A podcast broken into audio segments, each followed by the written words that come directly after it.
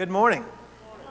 It's good to see you here this morning. I thank you for braving the rain and for coming out and joining us for worship here at Ivy Creek Baptist Church this morning. You know, a lot of times uh, the rain, we think about it as being a bad thing, but it is really a truly a reminder that God replenishes the earth and He gives us exactly that which we need, and that, that requires sunshine, but it also requires rain. And so we're excited that God has done that, and I'm excited to see all of you here this morning. Thank you for coming worshiping with us. And we do that here at Ivy Creek through singing praises to Him and being able to, to lift our voices of praise to Him. We also do it through uh, the voicing of prayers, but we, we also take time in the service to, to focus our attention on God's Word and to examine it closely and to see how it applies to our lives. And it is to that point that we have come in our services today. So I hope that you brought your Bibles with you. And if you did, please take them out and turn with me to the Gospel of Mark. Uh, we're going to go back to the Gospel of Mark chapter 2. And I sort of feel like the guy who comes on at the beginning of the TV shows. You know, you may watch the, the series that you see come through there, and then there's always an announcer that comes on at the beginning of that to remind you of what has happened previously on that show so that it brings you up to speed so that you are where you are this episode you'll know what's going on and, and, and the reason why that guy has a job is because it's his responsibility to let you know that the episode you're about to watch is connected to the ones that have come before it and is actually going to, to serve to be a connecting piece to the ones that come after it. And so today, I feel like it's sort of my responsibility to bring us back to where we have been in the study of, of, of Mark because we took a couple of weeks off. We took Palm Sunday and Easter off from our study of Mark. And so now today, we find ourselves back there. And so we're going to be focusing on the, the end of chapter 2 and the very beginning of chapter 3. And, and this section that we're going to look at today really concludes a, a section in which Mark has alerted us to the mounting opposition that Jesus had begun to face while he was there conducting his ministry in the Galilean region. This section began all the way back in chapter 2. And you might recall that first scene there in chapter 2 was where a paralytic was dropped down right below, uh, out of the roof, and, and, and right in front of Jesus at his feet. And Jesus, before he even healed the man of his paralysis, pronounced that he was forgiven of his sins. And that caused the scribes and the Pharisees who were in the room at that particular point, they were just shocked and dismayed that Jesus would dare say something like that. In their mind, they're thinking, who is this man who thinks he has the prerogative and the ability to forgive people of their sins? And it was from that scene that we began to see the storm clouds starting to form on the horizon. Then we read and studied about Jesus dining with sinners and ne'er do wells, the, the, the, the scum of Jewish society. Jesus went and, and had dinner with them, and not only that, but he had called one from among them to become one of his disciples, a tax collector named Levi. And this shocking behavior that Jesus began to demonstrate here really caused the religious elite of his day to question whether or not he could truly be a man of God. From their perspective, no one who was worth his salt, no one who, who truly loved the Lord would ever allow themselves to be associated with sinners like that. And so their thought was that he obviously could not be a man of God. And then the next thing that we saw was that, was that Jesus is confronted yet again by the Pharisees because his disciples did not fast. They did not abstain from eating in the way that was common, in the way that others in that area were accustomed to doing. And so the Pharisees criticized Jesus because his disciples were not following the cultural and the religious norms of the day. And therefore, they hold Jesus responsible and they question his nonconformity.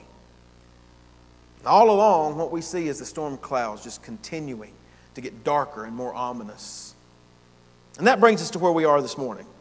We find ourselves here in the gospel at the end of chapter 2 and at the beginning of chapter 3, and we're going to examine two final acts in this series of Galilean conflicts that Mark tells us about. We're going to read two different incidents in the ministry of Jesus in which he encountered resistance and opposition regarding some things that were done on the Sabbath day. And of course, we note that his conflict and his challenge comes once again from the Pharisees, from those rule obsessed, rule following religious establishment of the day. And what we'll notice is that this passage ends with the full on outbreak of the violent storm that would ultimately end with Jesus being crucified on a cross. So, with that introduction that sort of paints for us and catches us back up and, and sets the context for where we're going to be this morning, let's begin reading in chapter 2, beginning in verse 23, where we read these words Now it happened that he, that is Jesus, went through the grain fields on the Sabbath. And as they went, his disciples began to pluck the heads of grain. And the Pharisees said to him, Look, why do they do what is not lawful on the Sabbath? But he said to them, Have you never read what David did when he was in need and hungry? He and those with him? How he went into the house of God in the days of Abiathar, the high priest, and ate the showbread, which is not lawful to eat except for the priests, and also gave some to those who were with him? And he said to them, The Sabbath was made for man, and not man for the Sabbath. Therefore, the Son of Man is also Lord of the Sabbath.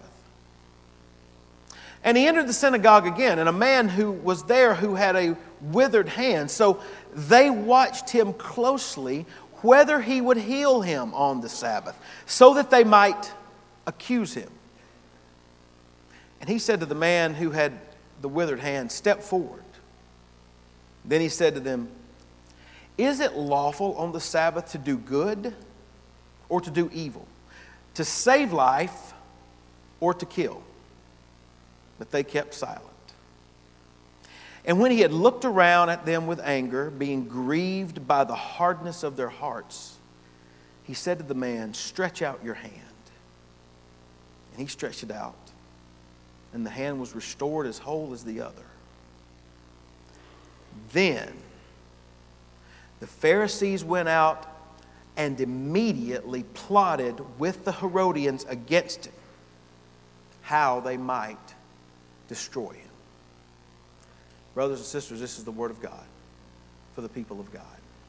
Let's pray together. Father, thank you for giving us your Word. Thank you that we have it to be able to read for ourselves and to study it, to examine it to attempt to try to apply it to our lives. And then we thank you that you give it to us and that you give us the means of carrying out that application to our lives by your Holy Spirit that dwells within us. Apart from the work of your Holy Spirit in our lives, there's none of us who would ever be able to live obedient lives. So we thank you, Holy Spirit, for, for drawing us into the relationship that we have and, and then for empowering us to live a life that will bring glory to Christ. I pray that our time spent in your word this morning will be profitable for us, that it would cause us to really examine our own hearts and examine our own lives in light of the truth of your word that is revealed to us. This I pray in Christ's name. Amen. Now, I mentioned to you earlier that the storm clouds had begun to gather at the beginning of chapter 2, and then as we just read in chapter 3, verse 6, the storm is in full rage. According to the Pharisees, Jesus had become no longer someone just to be opposed, no longer someone just to be challenged. Rather, he had become someone to be destroyed. And the context of the plot here to destroy Jesus, really the, the straw that breaks the proverbial camel's back, we might say, really is on the fact of two successive occasions Jesus had allowed or he had done something on the Sabbath that was considered breaking the Sabbath law. And we, what we recognize is that such a hostile response to Jesus tells us just how important the Sabbath day was to the Jews, and particularly how important it was to the Pharisees. Otherwise, they would have never had such a visceral response to Jesus to begin with. But even at a deeper level than that, it's not just an examination of how important the Sabbath was and their interpretation of it, to the Pharisees, but at a deeper level, what we will also learn from this text this morning is just how important the Sabbath is, or at least how important it should be to all of us. Of course, you'll remember that the fourth commandment involves the Sabbath. It was given by God through Moses to the children of Israel there in Exodus chapter 20. It's the longest commandment, actually, of the ten that we are given there. And it reads this way Exodus 20, verse 8 says, Remember the Sabbath day to keep it holy. Six days you shall labor and do all your work, but the seventh day is the Sabbath of the Lord your God. In it you shall do no work, you, nor your son, nor your daughter, nor your male servant, nor your female servant, nor your cattle, nor your stranger who is within your gates. For in six days the Lord made the heavens and the earth, the sea and all that is in them, and rested the seventh day. Therefore the Lord blessed the Sabbath day and hallowed it. Now, again, that is how God gave the fourth commandment to keep the Sabbath day holy to the children of Israel through Moses. But what we learn is that by the time of the New Testament, by the time that we read what we read here in Mark's gospel, the Pharisees had taken it upon themselves to make sure that they and the rest of the people of God could never even get close to breaking that commandment. And the way that they did it was that they put a hedge of protection around that commandment.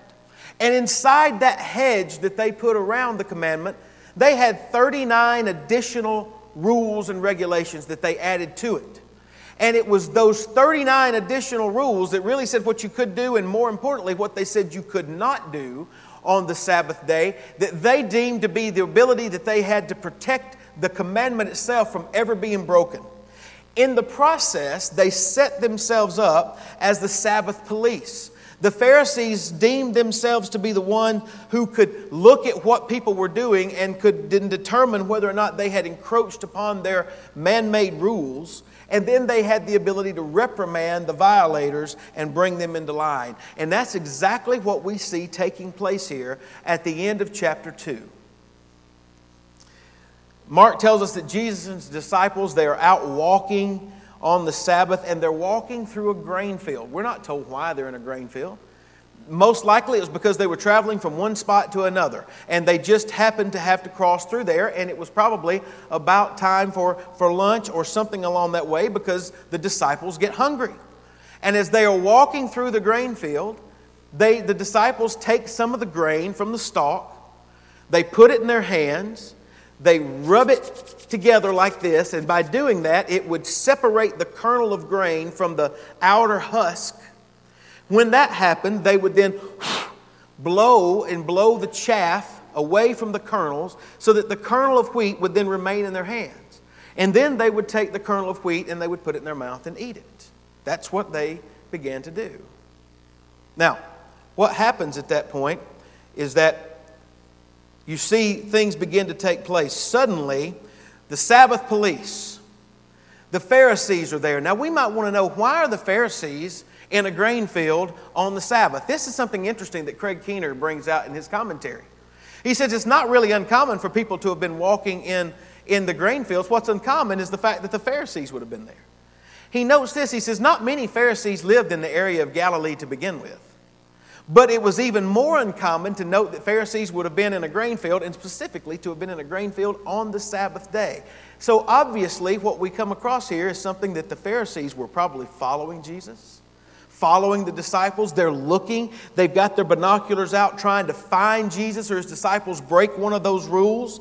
And that tells us as much about the Pharisees probably as anything else. So here they see these disciples rub these grains in their hand and begin to eat. And suddenly, I couldn't help as I was studying this this week, all I could think of was Barney Fife. I could just see him just sitting on a stakeout. And suddenly he sees somebody breaking a rule and he comes out, citizens arrest, citizens arrest. Well, I guess that was actually Goober that did that, but nonetheless, I can just see the Barney Fife character come out. Now, Understand, though, the Pharisees didn't find this humorous at all. No, they accused these disciples of being lawbreakers. But here's the important point that we need to know they were lawbreakers because they did not, they did not follow the extra biblical rules that the Pharisees had come up with. Philip Graham Ryken notes this. He said, By picking some heads of grain, the Pharisees no doubt believed that disciples were, were guilty of reaping the harvest. He says, by rubbing them together in their hands and separating the wheat from the chaff, they were no doubt considered guilty of threshing and winnowing. And then by actually eating the grain, they were considered to be guilty of preparing food on the Sabbath. So, as Ryken states, with every mouthful, the disciples were violating the law in four different ways. That is, at least according to the Pharisees. Now, they asked Jesus, Why do your disciples do what they do? Holding Jesus responsible for, their, for his disciples' actions. And Jesus could have responded in any number of ways. He could have called them a bunch of legalistic nitpickers, which they were. He could have argued with them about the technicality of the law, which he could have. But instead, what he did is he pointed them back to an example from the Old Testament, an example of King David. When, what Jesus says is he reminds them that David, once he had been anointed king, but before he had actually been installed on the throne, King Saul was still the ruler in the area. At that particular time, David and his men were, were running and trying to escape in Israel. You see, they had a very real threat on their life, worried that they might be killed by King Saul. And it was in the process of them running from, from King Saul and from his, from his outpouring of hate that they all became very hungry. In fact, they became famished. And it was during this time that David recalled that in the tabernacle, there were 12 loaves of bread that were baked on a weekly basis and set out on a golden table. And that was the showbread. It was the consecrated bread. It was bread that was there to be intended to be eaten only by the priests. But David and his men were famished, and so they, they go to the tabernacle and to the high priest, and the high priest then gives them that bread to eat. An act which technically was a violation of the ceremonial law but as the high priest determined, it was the right thing to do under the circumstances because it helped someone in need. Even more so, the bread was going to be used to feed God's anointed king. What better way could there be a use for that bread, that consecrated bread, than to be given to God's anointed king? Now, having reminded the Pharisees of that event, and Jesus has set them up for the profound statements that he makes in verses 27 and 28. Because there he says this the Sabbath was made for man, not the other way around. Not man for the Sabbath. And then he says this therefore the Son of Man is also Lord of the Sabbath. Now it's here that I think that Jesus really reorients us to the true understanding and the true purpose of the Sabbath. And he does that by, by making us understand the origin of it. Remember that the fourth commandment, when it was given, was, was rooted in the fact that God created the earth and everything in it in six days. And then it says on the seventh day, he rested. In fact, Genesis 2, verses 2 and 3 says this On the seventh day, God ended his work which he had done, and he rested on the seventh day from all of his work which he had done. Then God blessed the seventh day, and he sanctified it because in it, he rested from all the work which God had created and made. In other words, the origin of the Sabbath goes all the way back to creation. When God created everything, and then on the seventh day he rested. Now, here's an interesting question. When it says that he rested, does that mean that God got tired? Does it mean that he got exhausted from all of that labor from those six other days? Was it like I was yesterday afternoon after I'd finished doing my yard work that I just had to go in and just lay out on the, on the couch and just try to. Is that, is that what the seventh day is all about? No. God doesn't get tired, God doesn't get exhausted. He doesn't run out of energy. His creativity doesn't need to be recharged.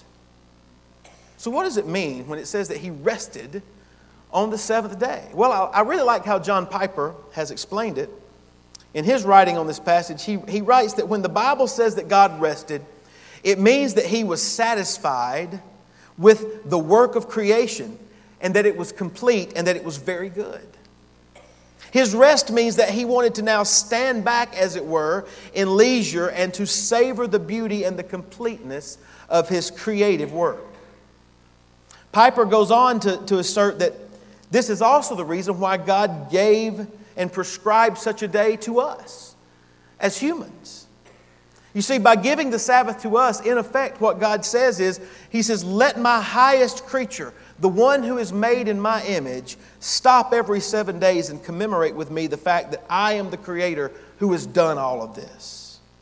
Let him stop working and focus on me, that I am the source of all that he has. I am the fountain of blessing. I have made the very hands and the mind with which he works. Let one day out of seven demonstrate that all land and all animals and all raw materials and all breath and strength and thought and emotion and everything come from me.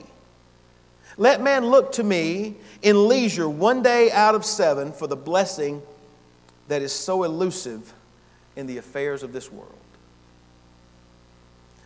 Brothers and sisters, I believe that that is an excellent way to understand the purpose of the Sabbath and the real blessing that it is that God has given it to us. I think that's why Jesus said that the Sabbath was made for man, not the other way around, not man for the Sabbath. And it's God's gift to us. As such, J.C. Ryle has commented that the Sabbath was never meant to be so enforced as to be an injury to man's health or to interfere with life's necessities. God's original intent was not to cause harm to, pers- to a person, nor to prevent acts of mercy and kindness. But in seeing their intense desire to justify themselves and follow rules and regulations, the Pharisees, well, they had gotten everything completely backwards and turned upside down. They had turned a day of observing and reflecting on God's grace and salvation, a day of, of rest and remembrance. They had turned that into a day of legalistic rules and regulations. So, understanding what Jesus says here concerning the Sabbath, we might summarize it this way. Notice the first point on your outline this morning. The first point is this the Sabbath was given to humanity as a day of rest, remembrance, and reveling in the grace of God not as a burden, a bother, or as a means to browbeat others. When you begin to think about it that way, you really begin to understand the two very polar opposite views of the Sabbath that have come to the fore in this passage. And you can see just how far the idea of the Sabbath had degenerated that brings us to the end of chapter 2, and then we begin chapter 3. And what we might think when we get to chapter 3 in this second incident is that somehow or another Jesus on the same day went to the Sabbath. But when we read the, the parallel passages and we come to Luke's gospel, we recognize that what we read in chapter 3, all of the events there happened on a completely different Sabbath day, not the same as we were just reading about in chapter 2. And so on a completely different Sabbath day, we notice that the Sabbath police are still out. They've still got their binoculars and they're still watching. They are waiting for Jesus to do something wrong. What we see is that they're waiting to see if he's going to heal a man who's got a withered hand, a man whose arm had been atrophied to the point where he could not use it. once again, what we're doing here is we're faced with the nitpicky and harsh rules that are placed upon people by these Pharisees. The extra biblical law of the Pharisees said this that medical attention could be given to someone who needed it only in the event that that person was in danger of losing their life. You could provide medical attention to someone on the Sabbath if that person's life was in jeopardy. However, if the person's life was not in danger, medical assistance would have to wait until the next day. That was the rules of the Sabbath. And so now they're sitting here because here they've got a man who's got a, a withered hand coming into the, into the synagogue. Jesus is going to be there. They know the kind of man that Jesus is. He's displayed it more and more and more and more that he's a man who's willing to forgive. He's merciful. He's gracious. He's slow to anger and abounding in loving kindness. And so here's this withered, this man with a withered hand going into the synagogue, and the Pharisees are watching. What's he going to do? What's he going to do? Jesus sees the man. He says, Step forward. And I just wonder, I wonder how this man would have felt. I wonder if he really wondered in his heart, I don't know if I really want to be in the middle of all of this right here when everybody, all these storm clouds are, are forming. But nevertheless, Jesus calls him to the center of attention, and then he looks around at the room and he asks this question. He says, Is it lawful on the Sabbath to do good or to do evil, to save a life or to kill it. Now, the point of Jesus' question really couldn't be plainer. His point is that at the very least, the Sabbath is a day for doing good. At the very least, it is a day of, for showing mercy and loving kindness, for being a blessing to others. For the Pharisees, however, the day was all about rules and regulations, dotting I's and crossing T's.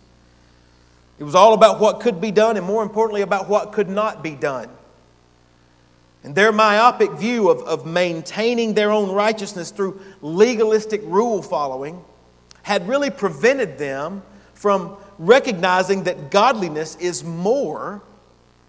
It's, it's more than just simply staying away from or abstaining from certain activities on the Sabbath. Rather, it's about having a heart for people. It's about having a heart for people who are in need and trying to be a blessing to them. And what better way to be a blessing than to heal a man whose hand had become so atrophied that it was of no use to him any longer? Now, Jesus asked that question, which is, which is lawful for a person to do? And nobody answered. It was complete silence in the room. And the Bible says there that Jesus was angered. And why was he angered? He was angered because he realized that their hearts had become so hardened that they could no longer see the truth. Now, Jesus didn't mistake their silence as to being consent that would have allowed him to heal the man, but nevertheless, he tells the man, Stretch out your hand. And as soon as the man did, the entire room witnessed the fact that his hand was completely healed. It was as whole as his other hand had been. And so here's where we see the second point that I want you to notice on your outline this morning. The second point is this the Sabbath was given to humanity as a day to do good, to extend grace, to give to others, not to provoke, not to nitpick, not to plot against others. You see, here again, we're, we're confronted with the vast chasm that exists between how Jesus looked at the, at the Sabbath and how these Pharisees, these self righteous rule followers, looked at it. But I want to highlight for you that last P in that point.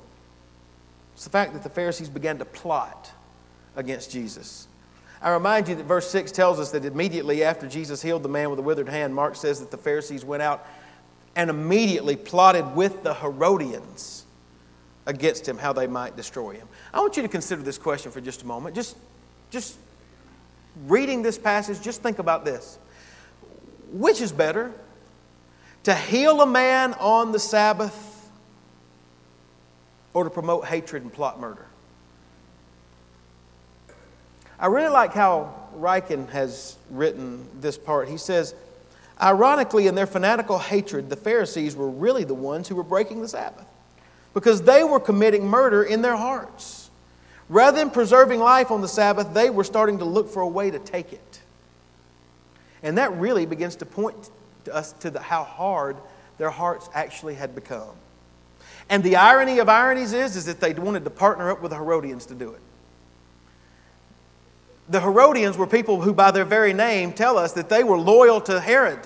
And they were loyal to the Romans who ruled over Palestine. And so, under no other circumstances can we imagine that the Pharisees and the Herodians would ever come together in harmony over any issue, except in this case, to see Jesus completely destroyed. Is it any wonder that Jesus then is grieved over the hardness of their hearts? So that sort of brings us to the end of the exposition of this text. And my guess is, is that some of you have been thinking through this process and you're wondering, well, so what in the world does all of that have to do with us today? And I'm so glad that you asked me that question. I mean, after all, our world today is really very, very different from the first century Jewish world. In fact, it's so different that when we come to passages like this, we may often have a hard time recognizing its importance and its effect upon our lives. But I would say this to you. I would first of all say to you that we must recognize that a Sabbath observance is still very important for each and every one of us today. There are some in the Christian circles today who have attempted to downplay the importance of the observance of the Sabbath, but we should remember that God instituted this observance all the way back at the beginning of creation. Therefore, we must recognize that its meaning and its significance it's not been nullified or abrogated in our lives. And to that end, we should remind ourselves that the purpose of the Sabbath observance is really to stop the regular flow of our lives to remember that we are created by God and that we bear His image. We should remind ourselves that all blessings flow into our lives from His creative hands. Every good and perfect gift that comes into our lives originates with God the Father. A failure to remember that will inevitably lead us to the false belief that we are the masters of our own fate and that we are the ones who actually create our own destinies. And, brothers and sisters, whenever we do that, we run afoul of what the Bible tells us from the beginning of Genesis all the way to the end of Revelation. We should also remember that the Sabbath was given as a specific observance to the children of Israel. In fact, when in Deuteronomy, Moses sat down to write down the law for a second time, and this time it was given to those generation of Israelites that had lived their entire lives out in the, the desert, wandering around, waiting to go into the promised land. When, when Moses sat down to write that second giving of the law, he expanded on much of what had been given originally so that they would understand the purpose behind the law. And so, to the, the law of, of observing the Sabbath and keeping it holy, Moses adds this in Deuteronomy 5, verse 15. He says, And remember that you were a slave in the land of Egypt. And the Lord your God brought you out from there by a mighty hand and by an outstretched arm. And therefore the Lord your God commanded you to keep the Sabbath day. What that means is that the Sabbath was there to remind the children of Israel that God was their Savior. He was their deliverer. He had delivered them from their slavery and from their bondage. And therefore, whenever they stopped their normal activity of life every seven days, they were to reflect on that fact. They were to remind themselves that their salvation came because of God's grace. Christians, as Christians, we do the exact same thing. That's why we gather here every Lord's Day. We don't gather together on Saturday. We gather together on the first day of the week because that is the day that Jesus Christ rose from the dead. And as His people, that's why we gather together on Sunday. But whenever we do, we remind ourselves that it is because of Jesus Christ's death, burial, and His resurrection that we are able to know that our salvation has been secured.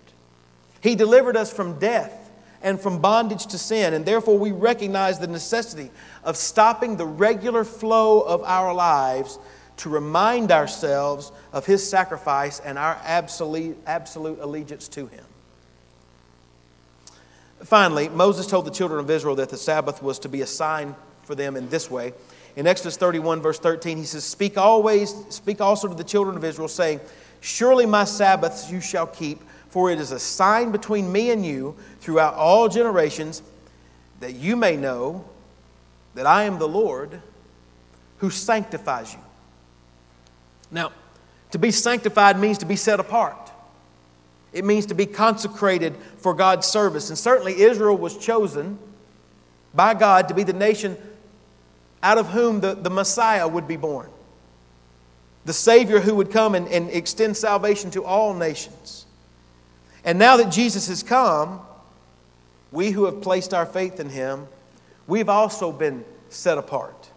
We've been sanctified as His hands and His feet to take the gospel, to take the good news of what Jesus came to provide sinners like us, to take that into all the nations, into all the worlds, to every nation, tribe, and tongue. So we too, whenever we gather together to observe the Sabbath, we remember that He has given us a wonderful ministry, a ministry that He sanctifies us. Now, in light of all of that, do you think there was any way that the Pharisees could have had their focus on the right things, the way that God intended for it to be? Could they have been thinking about things in that way and then come to the conclusion that Jesus needed to be murdered? Certainly not. You see, for them, the observance of the Sabbath was a way of exalting themselves. It was a way of displaying their own righteousness through following their man made rules and regulations. And it was to do that rather than to glorify God for the fact that He had done something for them for which they could not do for themselves. And brothers and sisters, their response to Jesus, the Lord of the Sabbath, stands as a warning to each and every one of us. See, it reminds us that whenever our focus drifts from the one who creates us, who saves us, and who sanctifies us, we will inevitably focus our attention on ourselves and our own self righteousness. And that then leads me to my sermon in a sentence this morning, which is this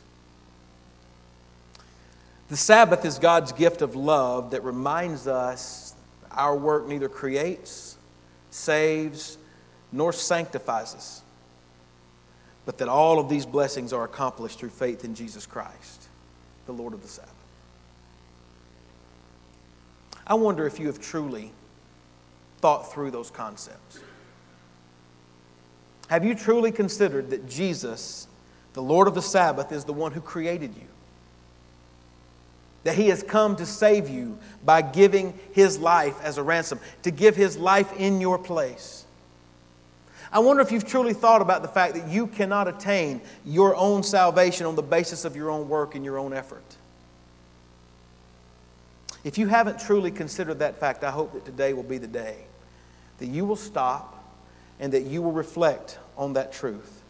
Because the same Jesus who healed this man with a withered hand, a man who, by the way, could not heal himself, is the same Jesus who offers you spiritual healing today, you who cannot heal yourself. He offers to save you from the penalty of your sins and to give you eternal life. And He accomplished all that was necessary to save you through his death and through his resurrection. The question is will you trust him? Will you place your faith in him today and receive his salvation? Perhaps you have, and you would testify to me that, brother, I am a, I am a believer. Well, then the question is have you stopped to reflect on the fact that the Lord Jesus has saved you in order to set you apart? In doing so, he's given you a ministry of reconciliation.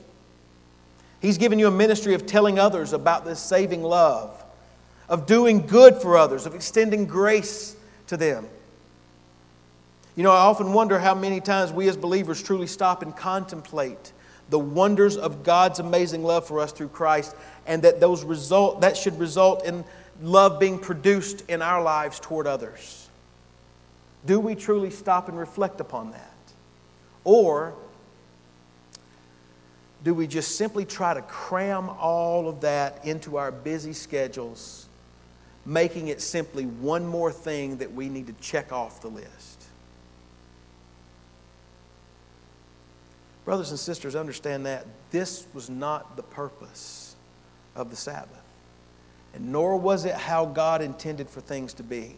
He intended for us to savor His salvation, to remember it, to reflect on it, to revel in it, to rejoice in it.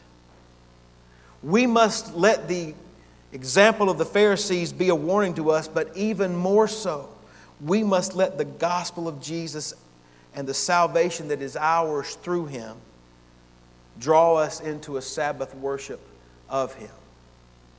Because, brothers and sisters, this is the Word of God for the people of God. Let's pray together.